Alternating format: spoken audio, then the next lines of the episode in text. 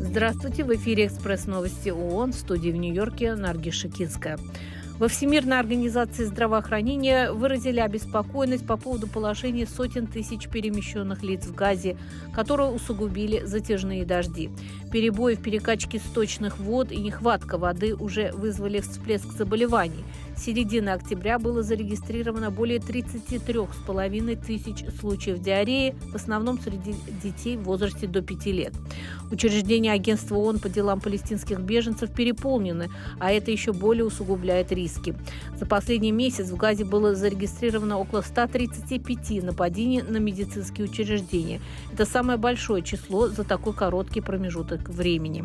Тем временем во вторник семьи некоторых из 238 заложников, которых удерживает Хамас, проводят ряд встреч в Женеве, призывая международное сообщество приложить усилия для освобождения их близких. Координатор ООН в Украине глубоко возмущена и крайне обеспокоена обстрелом центра Херсона, в результате которого погибли и получили ранения мирные жители, в том числе госпитализирована двухмесячная девочка.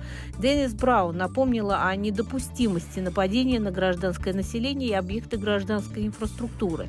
Координатор ООН выразила глубокие соболезнования семьям, которые пережили потерю близких из-за безжалостных обстрелов в Херсоне и по всей Украине. Это была цитата.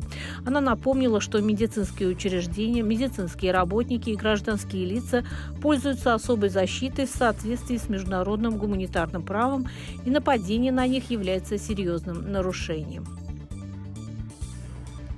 Глобальные действия в сфере борьбы с климатическим кризисом за последний год застопорились, а в национальных климатических планах не учитываются последние научные данные, говорится в новом докладе экспертов рамочной конвенции ООН об изменении климата. В отчете представлены доказательства того, что международное сообщество не принимает адекватных мер, которые позволили бы ограничить глобальное потепление полутора градусами Цельсия и предотвратить климатическую катастрофу. Генсек ООН Антонио Гутерреш призвал правительство объединиться, чтобы обеспечить финансирование мер по борьбе с изменением климата в полном объеме. Он напомнил о предстоящей конференции ООН по климату, которая пройдет в Объединенных Арабских Эмиратах с 30 ноября по 12 декабря и поможет подтолкнуть страны к более решительным действиям.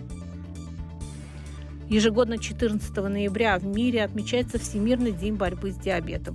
Это хроническое заболевание, которое возникает либо в случаях, когда поджелудочная железа не вырабатывает достаточное количество инсулина, либо когда организм не может эффективно использовать выработанный инсулин, гормон, регулирующий уровень глюкозы в крови. С 1980 года количество страдающих диабетом увеличилось со 108 миллионов до 460 миллионов человек. В странах с низким и средним уровнем уровнем дохода распространенность диабета растет быстрее, чем в странах с высоким уровнем дохода. Диабет является одной из ведущих причин слепоты, почечной недостаточности, сердечных приступов, инсульта, ампутации нижних конечностей. ВОЗ напоминает, что людям с диабетом требуется постоянная поддержка, чтобы избежать опасных осложнений. Это были экспресс-новости ООН. С вами была Наргиша Кинская. Всего вам доброго.